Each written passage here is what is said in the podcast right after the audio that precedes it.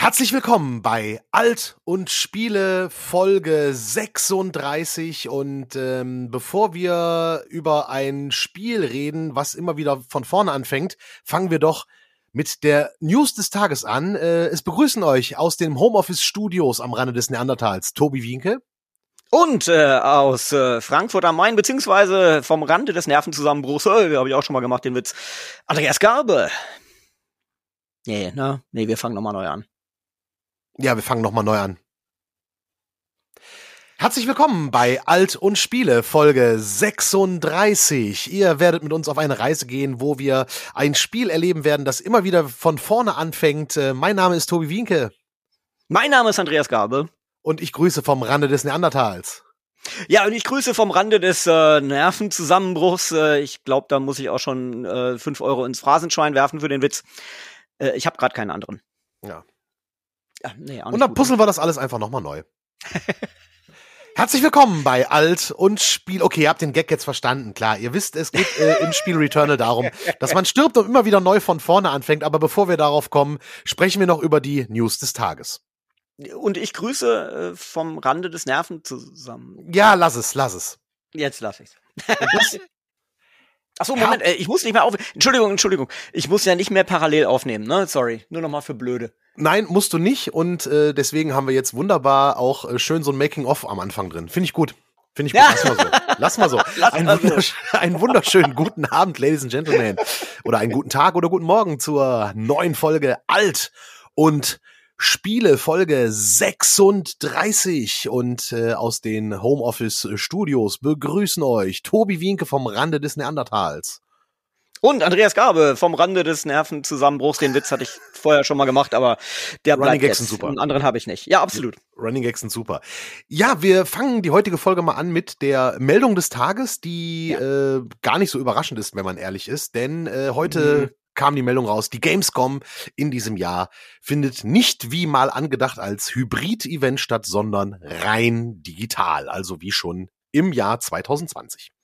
Ja, man hatte sich doch so viel Mühe gegeben mit diesem hybriden Konzept, wie du es schon gesagt hast, mit irgendwie Super-Game-Fans oder wie man die genannt hat, vor Ort und sozusagen der breiten Masse online dabei.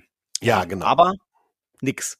Ja, überrascht ist es ja tatsächlich nicht, weil Großveranstaltungen, auch wenn es Ende August ist und bis dahin ja noch was hin, aber ich wäre überrascht gewesen, weil du musst ja auch Planungssicherheit haben einfach, ne? Und auf der anderen Seite, welcher Aussteller hätte kommen können, ohne erstmal sein Personal hier in Quarantäne schicken zu müssen aufgrund der Verordnungen, die herrschen. Ja, Massentests sicherlich auch dann vor Ort an irgendwelchen Schleusen und so. Das wäre schon logistisch eine Meisterleistung gewesen. Und du hast recht, man weiß nicht, wie sich die Zahlen entwickeln bis dahin, ne? Also da hat man eben keine Planungssicherheit. Und bevor man großen Aufwand oder noch größeren Aufwand macht als bisher, dann setzt man vielleicht doch lieber auf die sichere Bank. Ja. Genau. Richtig und wichtig ist halt, dass angekündigt wurde, dass das alles neu und übersichtlicher werden soll. Das ist auch dringend ratsam, wenn man an letztes Jahr denkt. Gut, macht man keinen Vorwurf, das war letztes Jahr ja alles so ein bisschen mit der heißen Nadel gestrickt, weil, vor etwas über einem Jahr haben wir auch noch gedacht, so ja komm, jetzt haben wir ein paar Wochen ein bisschen Einschränkungen, dann ist alles vorbei. Deswegen, es soll alles übersichtlicher werden. Das fand ich bei der letzten digitalen Gamescom auch so ein bisschen schwierig, da zu wissen, was kann ich mir jetzt überhaupt angucken. Das war irgendwie chaotisch. Ja, allerdings eben sehr gelobt, hochgelobt war ja eben das digitale Online-Indie-Village oder wie das hieß. Das hat ja auch einen Preis gewonnen. Das hat ja einen deutschen Computerspielpreis gewonnen, glaube ich. Genau, preisgekrönt und zwar zu Recht, weil das war super. Da habe ich mich wohlgefühlt. Das als so, ne, solitär, genau. Und wenn man sozusagen die ganze Gamescom irgendwie da so einpflegt, dann wird das richtig, richtig gut. Und wir freuen uns natürlich alle auf mit ganz, ganz großer Wahrscheinlichkeit eine normal physische Gamescom, so wie wir sie von früher kennen, im kommenden Jahr. Das wird eine Party. Genau, richtig. Es gibt auch wieder eine Opening Night dieses Jahr mit Geoff Keighley, wie vergangenes Jahr tatsächlich. Das ist ja dieses Jahr auch wieder dann geplant. Geoff Keighley. Entschuldigung, wie komme ich auf Geoff Keighley? Mein Gott, was macht mein Gehirn? Der alte Dorito-Tütenhalter und Mountain Dew-Trinker. Genau, richtig. Ist ja durchaus Skandalnudel. Ja, ist ja durchaus ein Event. Wie habe ich den Namen jetzt verwechselt? Ja gut, liegt vielleicht an der Uhrzeit. Und daran, dass ich aufgeregt bin, denn Gamescom Wir sind gespannt, was da passiert. Ein Online-Ding wie das Indie-Ding für die ganze Messe wäre natürlich super geil, wenn man quasi online statt 8 Stunden anstehen einfach dann das neue Star Wars-Spiel, was auch immer überraschend kommt, anzocken könnte. Aber das wird natürlich so nicht funktionieren. Aber sind wir gespannt tatsächlich. Und ich bin aufgeregt, weil das Spiel, über das wir jetzt sprechen wollen, hat mich ziemlich weggeblasen. Und zwar geht's um Returnal auf der PlayStation 5. Endlich ein Exklusivtitel auf der PS5 und auch noch ein verdammt guter. Ja, absolut. Von Housemarque. Allerdings ist das nicht der DJ der Fantastischen Vier, sondern ein, wenn ich das richtig im Kopf habe, schwedisches oder finnisches? Ich glaube, finnisches Entwicklerstudio. Also irgendwo da so nordisch jedenfalls. Und ein ganz spannender Titel. Ich fand die ersten Trailer schon, fand ich schon ganz interessant, weil allein schon die Protagonistin überhaupt nicht so die typische Wahl ist, ne? Eine etwas ältere Frau für so ein Actionspiel, kurze Haare, so ein bisschen androgyner Look, sehr düsteres Setting und so. Also schon die Trailer haben mich weggeblasen und jetzt ist das Spiel da und man kann spielen und das Spiel bläst einen weg und du meinst damit vermutlich wortwörtlich, ne? Absolut, absolut, denn es ist richtig klasse und ja, wie du schon beschrieben hast, die Protagonistin, Celine heißt sie im Spiel tatsächlich und ist eben nicht die klassische Videospiel-Charakterin, sage ich jetzt mal. Sondern, erinnert so ein bisschen an die Darstellerin aus Game of Thrones. Gott, wie heißt sie?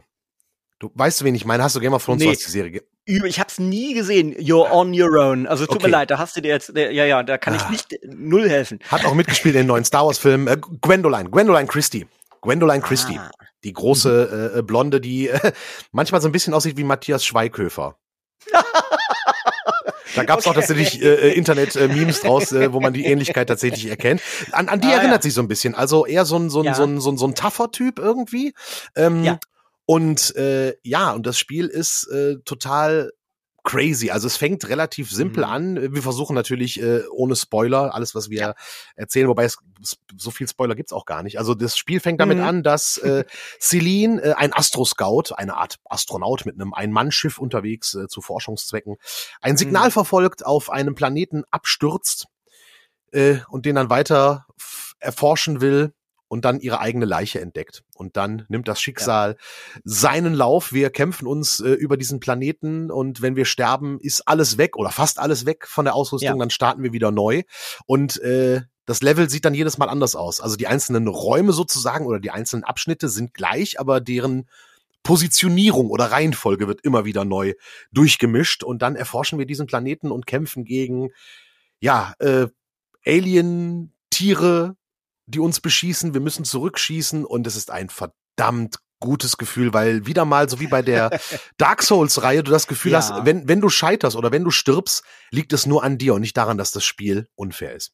Ja, das stimmt. Ja, da hast du jetzt schon 1000 Sachen schon angerissen, auf die man einzeln eingehen müsste. Ja. Also ich finde, was total spannend ist natürlich dieser Loop und vor allem eben das, was du gesagt hast. Ich meine, das ist ja alles miteinander verbunden. Das ist das Geniale. Das sind nicht so Einzelteile, die gar nicht so zusammenpassen, sondern es fügt sich alles nahtlos in so ein Ganzes.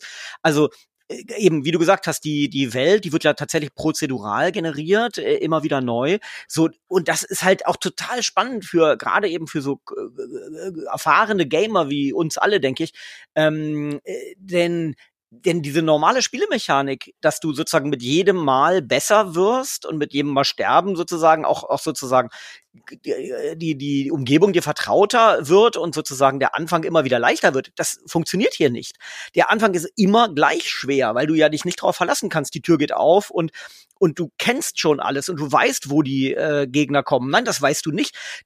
Also einmal war das wirklich frappierend, wie sich die Landschaft ändert, ne? Einmal war hinter der Tür die erste Tür, die man so durchschreitet, da war irgendwie so ein kleiner flacher Raum, sag ich mal, auch irgendwie mit Decke und so, also alles relativ schmal, klein gedrungen. Und beim nächsten Mal war das so eine große Klippe, da ging es ganz weit runter und das war so eine große offene Landschaft. Also es ist wirklich verblüffend, Da hat jemand mal wirklich ganz, ganz erheblich an der typischen Formel für Videospiele gedreht. Und das finde ich total erfrischend. Absolut. Und vor allen Dingen hast du halt nicht dieses Frustmoment, was halt dann auftaucht, wenn du quasi das Level immer wieder gleich wäre, dass du quasi immer wieder an der gleichen Stelle stirbst. So, dieser Frustmoment wird dadurch natürlich auch vermieden. Stimmt. Und das ist halt total super. Also ihr müsst euch diesen Planeten, auf dem Celine landet, so vorstellen, das ist so eine Ruinenlandschaft, so eine Dschungelruinenlandschaft, so ein bisschen wie vielleicht so Inka-Geschichten aus Indiana Jones oder so ähnlich, aber halt mit außerirdischen Inkas, sage ich jetzt mal. Und da sind auch immer wieder so Statuen und wir entdecken halt Überbleibsel dieser vergangenen Kultur, die diesen Planeten wohl mal bevölkert hat. Und ja, dieses Ding, das ist immer wieder neu ist. Wobei es ist ja nicht immer wieder komplett neu. Ne? Also so habe ich es zumindest erfahren, dass halt so diese einzelnen Räume sich schon. Also ich war dann schon mal irgendwo an einem Ding, wo ich dachte, den Raum oder diese Konstellation, dieses Feld, diesen Abschnitt, die Abschnitte sind mit so Türen unterteilt. Diesen Abschnitt habe ich schon mal gesehen, an einer anderen Stelle natürlich. Das Gute ist aber, wegen dem Permadeath auch, das Gute ist, wenn du einmal die Gegner besiegt hast, die respawnen nicht. Also die respawnen erst wieder, wenn du selber gestorben bist und respawnst. Mhm. Aber wenn du quasi so einen Abschnitt geklärt hast von Gegnern, dann kommen die nicht automatisch wieder. Ja.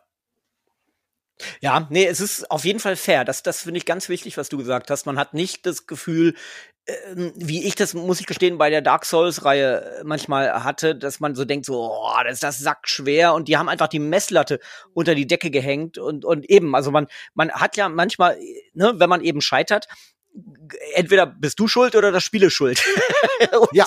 Und oft genug schiebt man es aufs Spiel, ob das da so gerechtfertigt ist, lasse ich mal dahingestellt. Aber bei Dark Souls habe ich es immer eher so aufs Spiel geschoben und gesagt, wer soll das denn schaffen? Ich bin aber nicht gut genug. Also das Spiel ist schuld, mir diese Messlatte so hochzusetzen.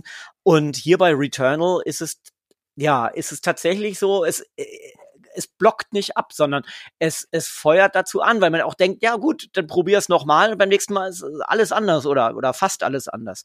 Ja. Also das ist schon gut. Vielleicht sollten wir auch noch auf den Titel eingehen, ganz kurz, weil das ist uns, ich sag's mal ganz neutral, uns hier in der Familie erst spät aufgegangen, dass es sozusagen ein, ein Portmanteau oder also so ein Mischwort ist aus Return und Eternal, also Returnal. Danke für diese Erklärung, da bin ich noch nicht drauf gekommen. Also, wenn man es deutsch liest, liest man Returnal. Das könnte halt irgendein Medikament sein, was man so in der Prisma, wo man dann so diesen Gutschein in der Ecke hat, den man ausschneidet und zur Apotheke bringt, dann irgendein rezeptfreies Medikament gegen Hornhaut oder so bekommt. Returnal Forte. Returnal Forte, genau. Könnte auch so. Returnal Pro. Genau, aber stimmt, Returnal, klar. Return, ja, natürlich, klar, weil man immer wiederkehrt. Ja. Ne? Das ist, genau. Und Eternal, weil ewig. Ja, super. Also, und ja, dieses Ding, dass man immer wieder so Schleifen spielt, das ist ja auch so ein Merkmal dieses Spiels, dass man halt quasi immer wieder von vorne anfängt. Und ein Grund, warum das nicht frustrierend ist bei diesem Spiel, ist, du stirbst und es dauert ungefähr, ich hab's nicht gestoppt, aber so ungefähr zwischen 5 und 10 Sekunden und du spielst wieder. Und dazwischen kommt die Szene, wie halt, du siehst das Raumschiff halt nochmal abstürzen. So. Aber wie gesagt, es dauert keine 10 Sekunden, bis du von deinem Tod wieder am Spielen bist. Und das ist natürlich ganz klar der technische Vorteil der PS5. Und man muss sagen, das Spiel schöpft halt die Konsole auch technisch extrem aus. Also dieses Vibrieren des Controllers. Mm. Ja, wenn du als Celine über den Planeten gehst und es regnet, du spürst ganz feine Vibrationen im Controller und hast dann das Gefühl, als wenn der Regen auf den Anzug prasselt, auf diesen Weltraumanzug prasselt. Ja, das ist total krass. Und wenn du halt die Trigger-Taste nur halb durchziehst irgendwie, dann hast du eine Sonderfähigkeit, dann zielst du und wenn du sie ganz durchziehst, dann hast du die zweite Waffenfähigkeit sozusagen. Also ein aufgeladener Schuss zum Beispiel oder eine selbstsuchende Rakete oder ein Schuss, der Schutzschilde zerstören kann. Und da findest du halt auch ganz viel Ausrüstung, die du immer wieder neu finden musst. Und mal funktioniert's besser, mal funktioniert's schlechter. Aber ich hatte bei dem Spiel auch ab und zu Frustmomente. Und zwar, wenn ich gestorben bin, weil ich habe gerade in einem Raum so eine Horde von Aliens besiegt irgendwie. Und dann nehme ich die Dinge wieder auf, hier die Lebensenergie, die rumliegt und so weiter. Ja. Und dann springe ich irgendwie blöd und stürze in so einen Scheißgraben. Das sind dann so die Momente, wo ich so, nein, weil, weißt du, du hast diese Schwierigkeit, diese Horde von Gegnern hast du besiegt und bist total stolz und freust dich und jetzt komme ich endlich in den nächsten Raum und dann bist du zu blöd zum Springen und stürzt ab. Und dann fängst du wieder von vorne an. Das ist ziemlich krass. Und und vor allen Dingen, du kannst ja nicht zwischenspeichern. Du kannst ja nicht irgendwie zwischenspeichern. Ja. Du musst das Spiel im Rutsch durchspielen, wenn du es durchspielen willst. Beziehungsweise musst deine PlayStation dann im Standby-Modus lassen. Also du kannst sie nicht ganz ausmachen, denn dann fängt der neue Umlauf sozusagen wieder an. Deswegen ist die Frage, die Spielzeit des Spiels ist unheimlich schwer zu definieren. Ist schwer, ja, auf jeden Fall. Ich meine, es ist ja so, also im Idealfall stirbt man eben erstmal eine Weile lang nicht. Und irgendwann kommst du ja eben zu einem Punkt, wo man sozusagen Informationen bekommt, sage ich mal ganz neutral, die man auch über den Tod hinaus behält, auch wenn man dann wieder resettet wird. Das passiert relativ selten, ne? Und man muss eben relativ weit spielen, bis man an diesen Punkt kommt.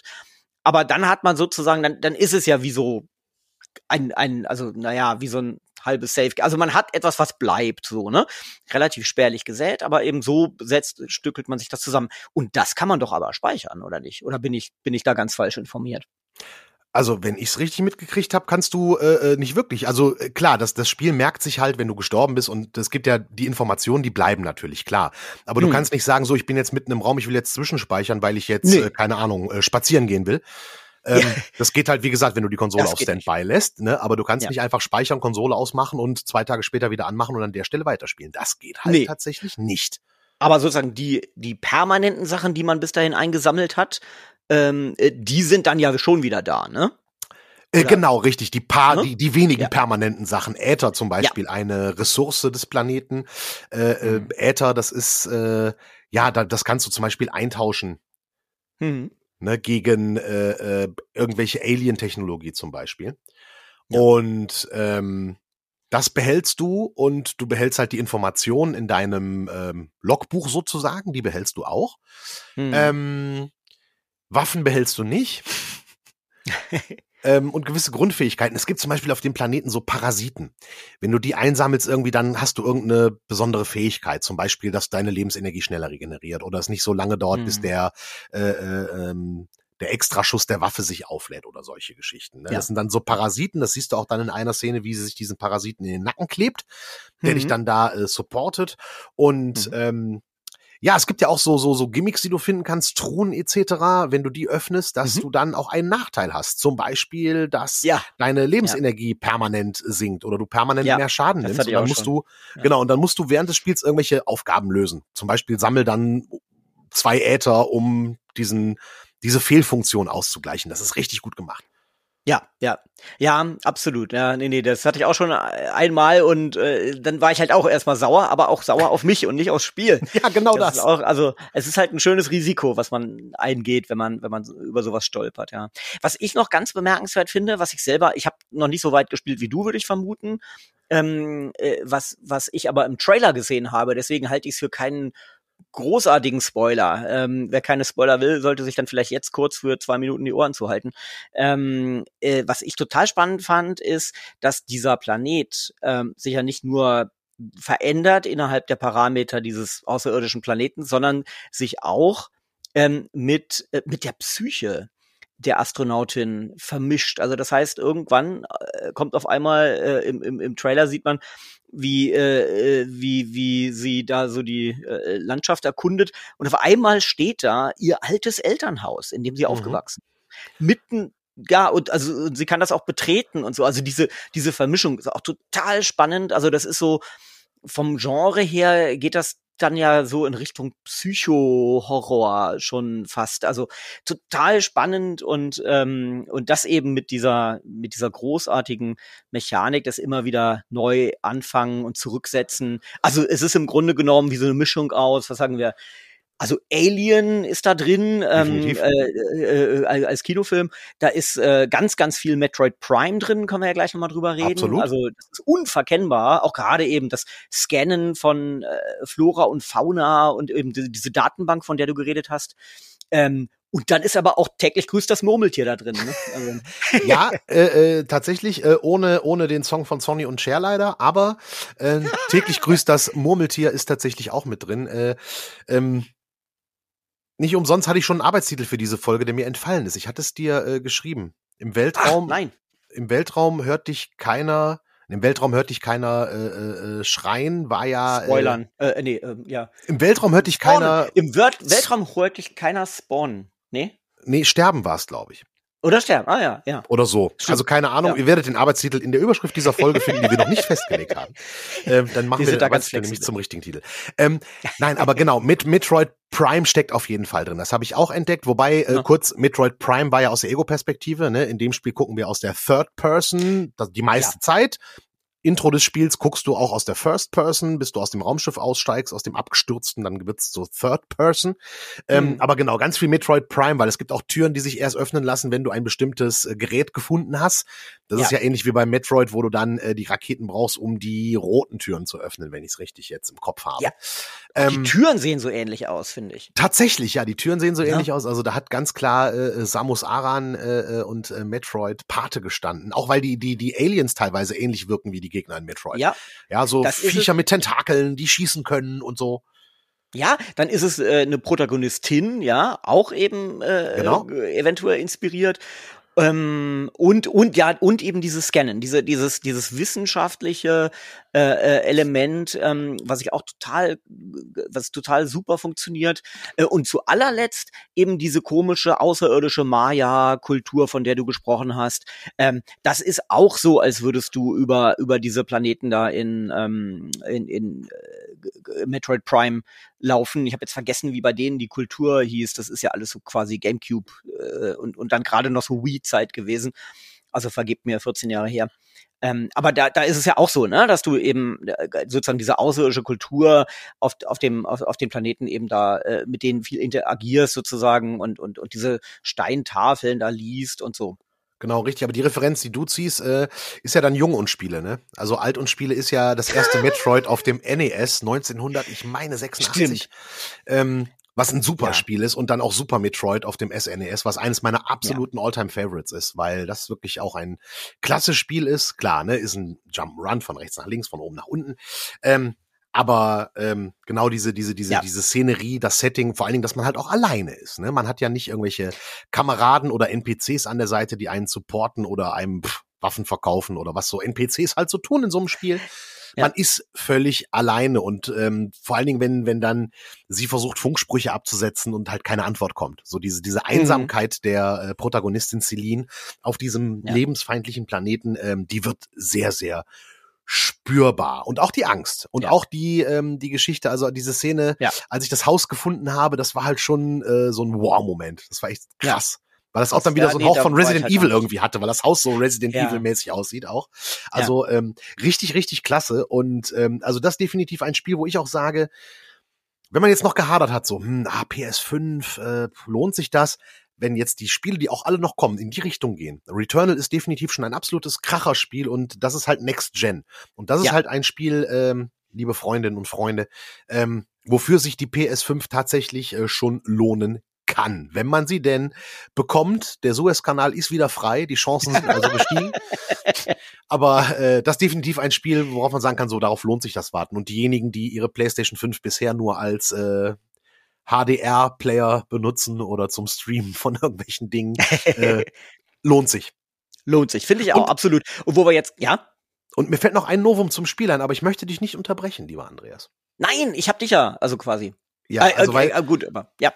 Nee, weil Returnal öffnet auch eine andere neue Geschichte, nämlich der Preis. Das musst du erklären. Ja, weil Spiele in der Regel so im Download ungefähr 69,95 € kosten und Returnal kostet 79,95 €. Ach so, ja, das stimmt. Ja. Das ist so dieser Next Step, dass der Preis jetzt mal so etwas höher wird. Ja. Wobei, ganz ehrlich, finde ich gerechtfertigt, weil wenn man überlegt, wie lange Spiele konstant das Gleiche kosten, wenn ich überlege, dass ich auf dem NES seinerzeit für manche Spiele auch über 100 Mark bezahlt 110, habe. 120 Mark, ganz genau. Ganz 120 genau. Mark sind 60 Euro, also inflationsbereinigt sogar mehr. Und deswegen muss man ganz ehrlich sagen, dass da eine Preiserhöhung kommt, ist natürlich immer so eine Sache. Preiserhöhung, aber letztlich ne? Ja, das ist halt so, längst, ist es wert. Längst überfällig. Also es gibt Leute, die sich darüber beschweren, das habe ich auch schon mitbekommen, aber ich kann es überhaupt nicht nachvollziehen. Denn guckt mal, was ihr eben zur NES-Zeit für 110, 120 Mark, was ihr da für Pixel bekommen habt, ja, was für ein Team hinter diesen Pixeln stand, wie groß die Teams inzwischen geworden sind, ja. Also damals war ja irgendwie ein Studio mit 50, 60 Leuten, das war ja riesig. Und heute ist das so mittlere Größe. Und die ganz großen Studios, die haben alle hunderte MitarbeiterInnen. Also 300, 400, das ist gar nicht ungewöhnlich bei den AAA-Entwicklungen. Und das über Jahre hinweg. Also das heißt, die Kosten sind unglaublich gestiegen. Die Kosten der Produktion. Und die Preise? Kaum, ne? Also wirklich fast gar nicht.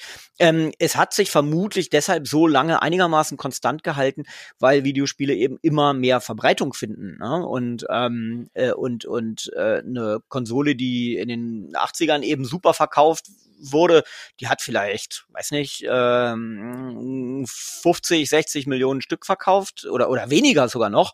Und die Konsolen, die sich jetzt gut verkaufen, die verkaufen halt weit, weit über 100 Millionen und eben auch das Tie-Ratio ist besser. Die Leute geben mehr Geld für Spiele aus, glaube ich. Insofern hat sich das vielleicht gerechnet. Aber es war unvermeidbar, dass Spiele teurer werden müssen und so ein grandioses Spiel, dafür darf man auch mal 10 Euro mehr ausgeben. Ja. Und die Digitalisierung ist ja auch noch so ein Faktor, wenn man überlegt, in den letzten Jahren sind ja die verkauften Spiele, die rein als Download gekauft werden, auch gestiegen. Das heißt, du hattest nicht mehr die Kosten, das zu pressen und zu verpacken und so weiter. Und der Second-Hand-Markt ist ja quasi kaum noch existent. Also es gibt ihn noch sicherlich, aber es ist ja nicht mehr so, dass halt so viele Spiele einfach privat verkauft werden. So, wenn man sie als Download hat, ja sowieso nicht. Ich glaube, das trug mit zu dieser Preisstabilität bei, wobei ich sagen muss, ich bin ja kein Wirtschaftswissenschaftler. Ich bin nur Theoretiker. Ja, das ist eine gute Theorie, aber stimmt schon. Und ich meine, viele Gamer kommen ja auch zu der Erkenntnis, dass irgendwie die physischen Spiele, die man noch hat, wenn man die zum GameStop trägt, dass sich das gar nicht so furchtbar lohnt, ne? Weil du trägst da, also das Klischee ist ja, du trägst da so einen ganzen Batzen hin und die sagen 5 Euro. So, weißt du, also dann kannst du dir das auch sparen. Ja, das ist richtig. Wobei ich habe zum Geburtstag wieder so einen Trade-in-Gutschein gekriegt, 20% mehr. Für den nächsten Trade-in bei GameStop, wenn irgendwann GameStop wieder aufmacht, kann man da mal drüber nachdenken. Ist ja auch am Leiden, ne? Da hat ja, die haben ja auch geschlossen und so. Das ist natürlich auch nicht schön alles. Aber nein, denen wünschen wir ja auch alles Gute auf jeden Fall. Allen definitiv. Aber kommen wir nochmal zurück zu Returnal, denn es gibt ja dieses Ding, dass man so eine Schleife quasi spielt. Also man stirbt und fängt wieder von vorne an. Ist so ein bisschen gefühlt, sag ich mal, ist es dieses Jahr so ein bisschen der Trend. Denn wir schauen mal voraus. Deathloop ist ja ein Spiel, das wir beide ja auch schon sehr freudig erwarten. Ist ja auch so ein Spiel, wo man immer wieder so einen Loop spielt. Ich glaube, der dauert 10 Minuten bei Deathloop. Oh, das weiß ich gar nicht. Oder bis man stirbt. Irgendwie sowas habe ich im Kopf.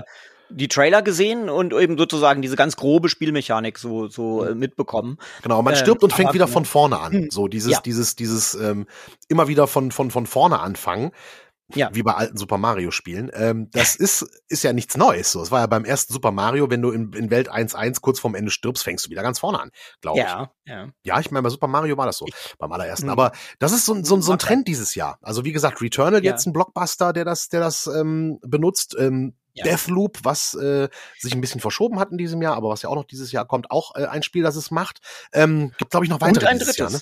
Ja, absolut. Es gibt noch ein drittes, was eigentlich auch schon im vergangenen Jahr hätte erscheinen sollen und jetzt aber vermutlich dieses Jahr dann erscheint. Und zwar ein Spiel, das heißt 12 Minutes und kommt von einem meiner Lieblingspublisher, sage ich mal, von Annapurna Interactive. Ein ganz herausragender Publisher, der sich eben auf besonders künstlerisch wertvolle Indie-Spiele fokussiert hat. Am bekanntesten dürfte sein in dem Portfolio What Remains of Edith Finch, ein ganz grandioser Walking Simulator. Unfassbar gute Geschichte, ganz tolle, also eben narrative Spiele. Das ist das Mantra von Annapurna Interactive, von denen kommt demnächst auch Stray, dieses verrückte Spiel über die Katze. Das Cyberpunk-Spiel, ja. Ja, genau. Und von denen eben schon lange angekündigt ein visuell eher bescheideneres Spiel, weil in dieser Hitchcock-Top-Down-Perspektive, also wirklich so Vogelperspektive, irgendwie eine Art Kriminalfall, wenn ich das richtig weiß. Irgendjemand wird da ermordet in diesem Raum, und diese 12 Minuten, diese titelgebenden 12 Minuten, die spielt man immer wieder neu und kann in denen immer wieder was anderes probieren, um irgendwie aus dieser Situation und vermutlich aus diesem Mordverdacht oder so, dass man selber eben diese Person getötet haben soll, um da auszubrechen.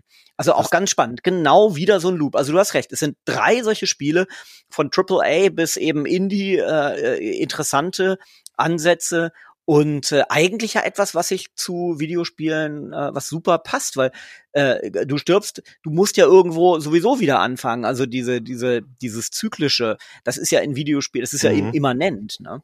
Eigentlich fragt man sich, warum das nicht schon viel früher Leute entdeckt haben. Ja, manchmal dauert's halt, bis man Dinge wiederentdeckt. Aber du hast gerade gesagt, Hitchcock-Top-Down-Perspektive. Ist das wirklich ein Fachbegriff oder hast du dir den selber zusammengebaut? Ja, der ist jetzt so ein bisschen selber gebaut. Also Top-Down kann man ja sagen. Und ich glaube aber, und da bin ich ja leider bei weitem nicht der Filmwissenschaftler, der ich gerne wäre. Der sitzt hier 2 Wohnungen weiter und heißt Knut, liebe Grüße. Vor allem ganz toller, ganz tollen Film-Podcast macht er auch zusammen mit einem Kollegen, kann ich sehr empfehlen. Wie heißt der? Komm, Cross-Promo, dann sagen die uns auch. Ja, absolut. Die machen, ich würde ja mal fast behaupten, die machen noch fast mehr oder häufiger Podcasts als wir. Ja, naja, ich bin ja nicht ganz. Wir sind auch ein bisschen lame. Ein Filmarchiv heißen die. Und die könnten das bestimmt eben viel genauer und viel besser sagen. Aber Hitchcock hat, glaube ich, tatsächlich diese Perspektive, Vogelperspektive, in sozusagen zum Beispiel im Korridor oder sowas in einem Raum direkt von oben Vogelperspektive zu drehen. Das hat er, glaube ich, mehr oder weniger erfunden. Oder jedenfalls, sagen wir mal so, etabliert. Ja, genau. Das wusste ich auch nicht, wussten, dass Hitchcock den Zitronensaft erfunden hat und die 3 Fragezeichen. Das hatte ich noch im Kopf. Oh, sehr gut. Das mit der Top-Down-Perspektive wusste ich nicht mehr. Sehr schön. Ja, das war mein erster Gedanke als Kind, als ich lesen konnte, Hitchcock Zitronensaft. Ja, Alfred Hitchcock, was hat er noch gemacht? 3 Fragezeichen, Alfred Hitchcock. Dabei hat er nur seinen Namen hergegeben. Ja, und ich dachte natürlich immer, der wäre deutsch, ne? Weil in den 3 Fragezeichen-Kassetten, da hatte der halt diese schöne, tiefe, sonore Peter Stimme. Passetti war es doch, oder? Du hast recht. Ich wollte gerade sagen, der hatte doch einen italienischen Nachnamen, der gute Mann. Ja, fantastische Stimme, leider schon länger tot, glaube ich. Aber grandiose Stimme. Genau. Also das vielleicht kriegen wir so den Bogen noch mal kurz zurück zu Returnal, weil über Hitchcock, denn was mir auch noch aufgefallen ist, was man auch dringend nochmal sagen muss, es ist einfach so unfassbar gut inszeniert. Ja. Also gerade das, was du beschrieben hast, diese Trailer-Sequenz, die dann immer wieder kommt, wenn man stirbt, dann erlebt man sozusagen immer den Absturz nochmal neu. Mhm. Das ist so grandios gedreht, in Anführungszeichen, und geschnitten. So ganz kurz, aber eben unglaublich markant. Also das ist wirklich wie ein unglaublich guter Kinofilm. Es zieht einen unglaublich rein. Und diese Inszenierung, die trägt auch so sehr zu der Motivation bei, doch weiter zu spielen und so. Also das ist wirklich ein ganz, ganz verblüffendes Spiel und ja, sehr empfehlenswert. Absolut. Also von Housemarque oder Housemarque oder wie man es auf Finnisch ausspricht, weiß ich nicht, aus Helsinki, die dieses Spiel gemacht haben. Also wirklich klasse Ding irgendwie und kann ich wirklich jedem nur ans Herz legen. Ich freue mich auch drauf, das wieder weiter zu zocken. Also da habe ich mega Bock drauf.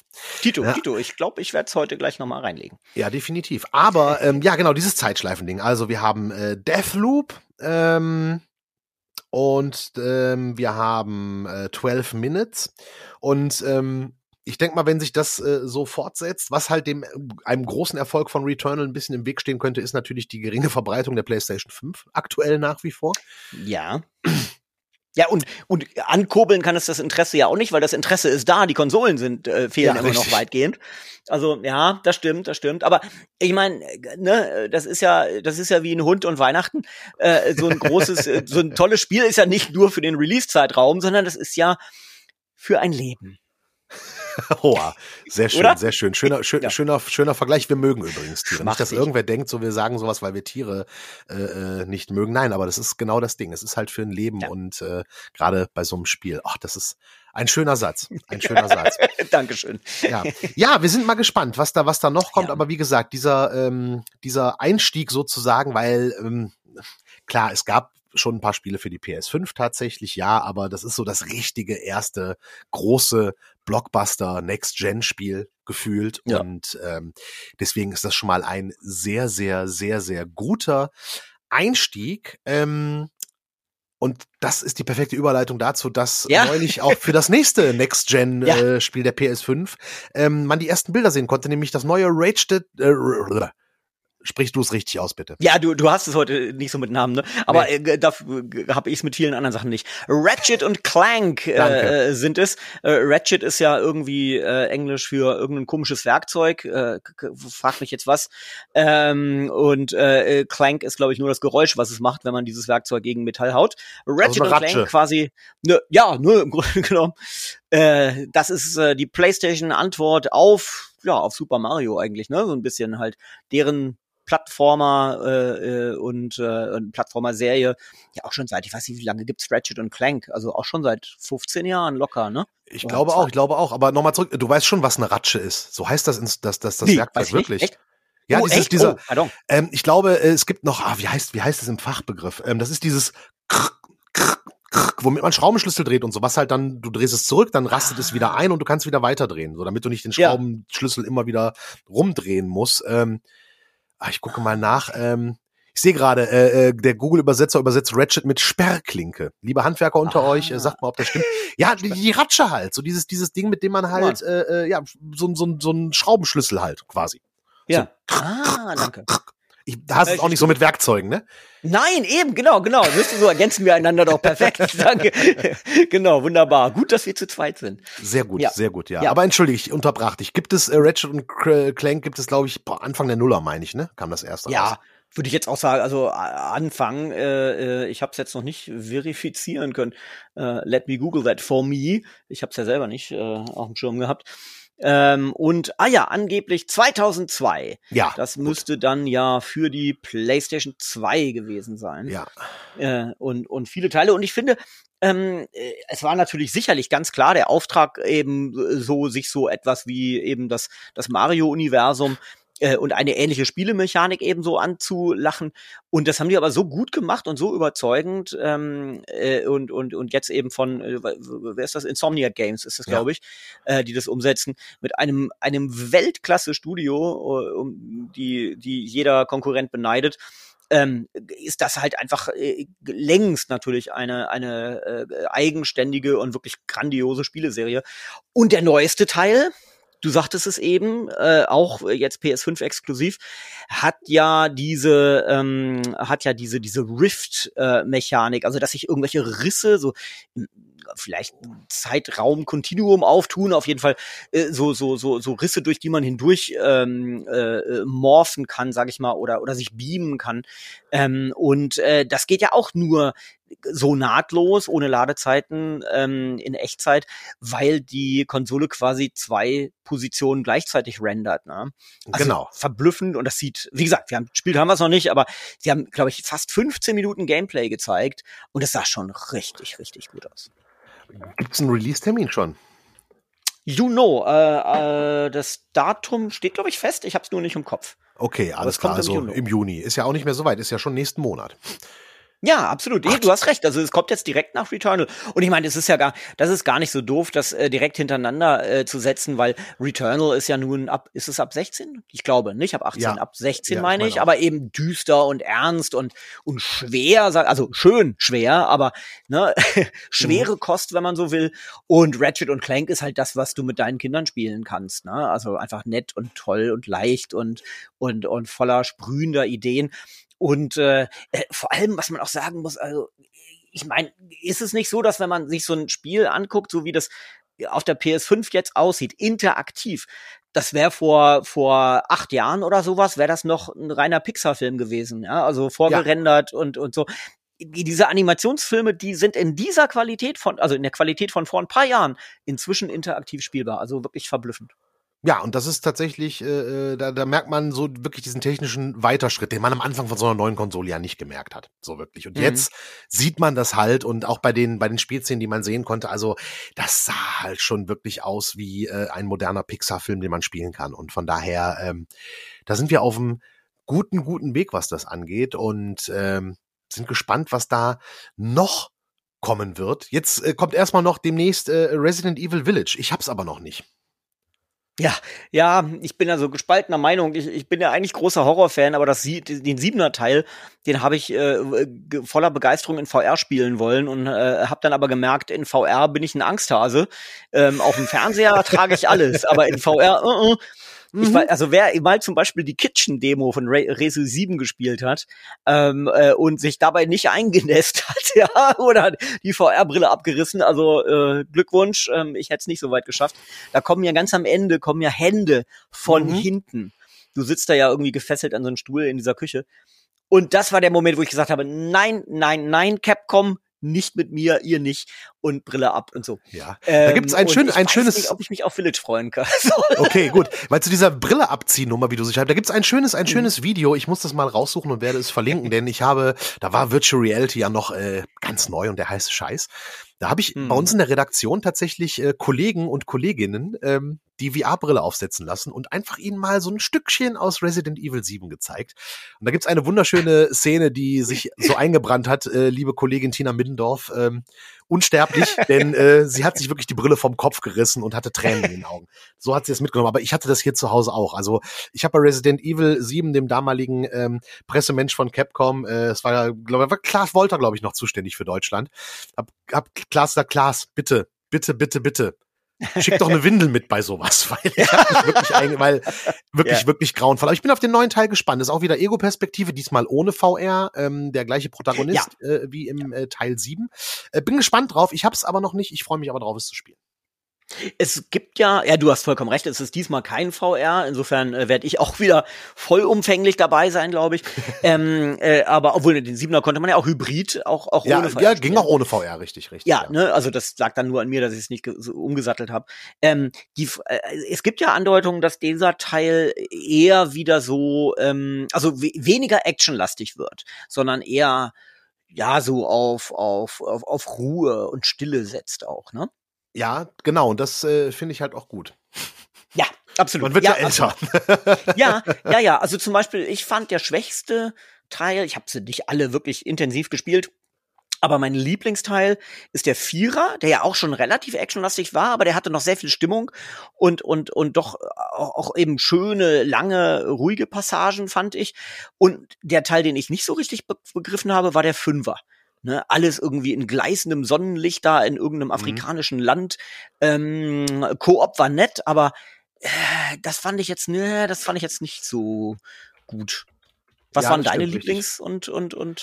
Es ist halt alles so ewig her. Ich muss ganz ehrlich sagen, mein Lieblings-Resident Evil aktuell. Also ich fand Revelations auf dem 3DS oder auf dem DS fand ich sogar richtig gut. Da gab's ja extra so ein größeres Gamepad, wo du den DS dann reinlegen konntest, damit du einen zweiten Stick hattest, um die Kamera zu drehen quasi. Fand ich eine total super Idee. Hab ich auch noch irgendwo rumliegen. Und Resident Evil 2, das Remake von Resident Evil 2, das war mega gut. Hm, ja. Witzig, dass du Revelations erwähnst, weil das habe ich auch auf dem 3DS so gerne gespielt. Ja. Da konntest du auch die 3D-Tiefe noch einstellen und ich habe alles voll aufgedreht, so richtig schön 3D-Effekt und das hat so super funktioniert. Also ja, das war wirklich ganz, ganz groß. Gibt's ja auch als 2D-Version dann eben für, ist das nicht mal auf der PlayStation dann auch rausgekommen, glaube ich. Ja. Die haben's portiert. Aber das war für 3D, war das unfassbar gut. Definitiv. Der gute als 3DS, ja. Den muss ich mal wieder raus. Ah, jetzt weiß ich, was das Problem bei meinem 3DS war. Ich habe das Netzteil nicht mehr und musste mir ein neues bestellen. Oh. Das habe ich auch getan irgendwie, aber irgendwie kam das nicht an.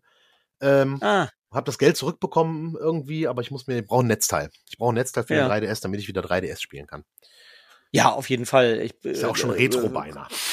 Ja, leider irgendwie. Ich bin ein großer 3D-Fan und sehe dich auch gerade auf meinem 3D-Fernseher, wenn auch jetzt in deinem Fall nur in 2D.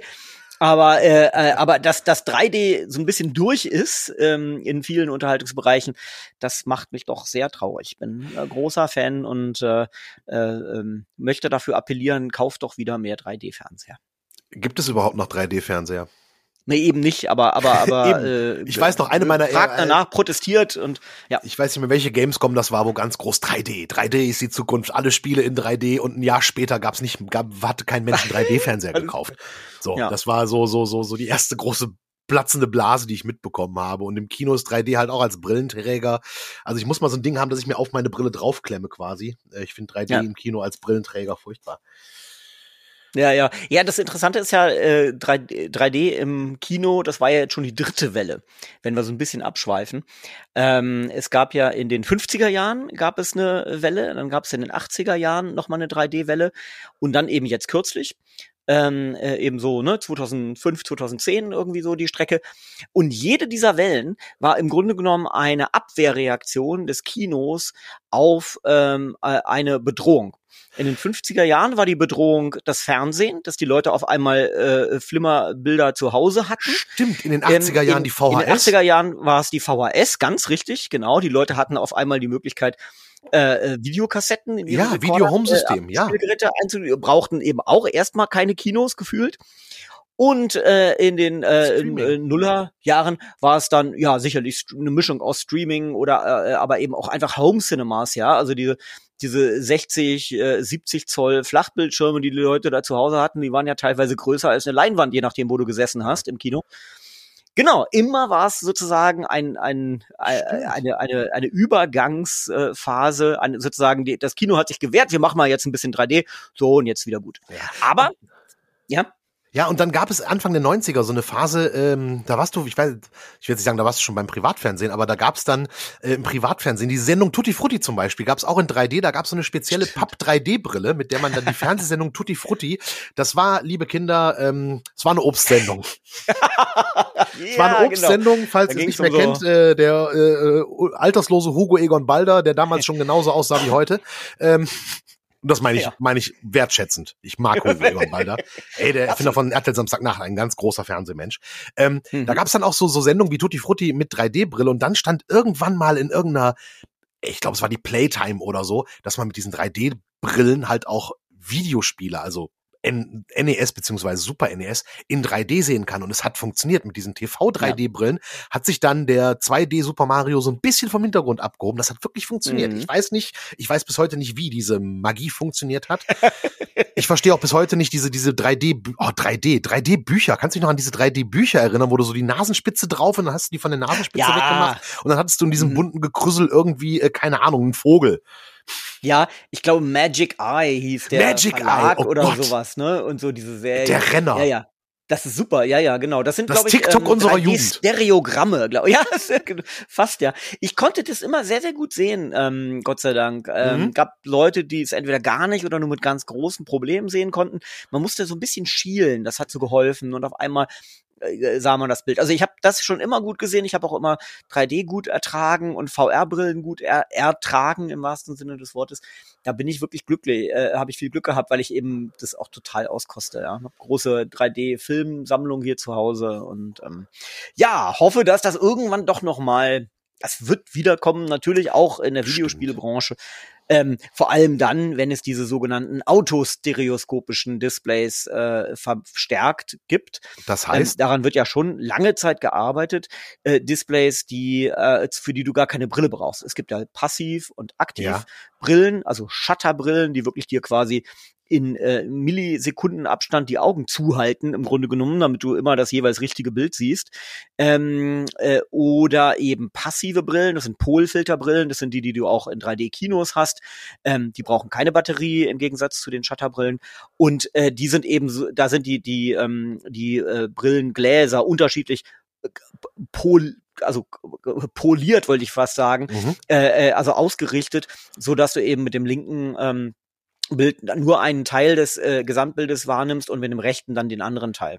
Also die Weiterentwicklung dieser Oldschool rot-grün Brillen, die man früher als 3D-Brillen das sind ja diese hatte. Ein Auge rot, ein Auge grün.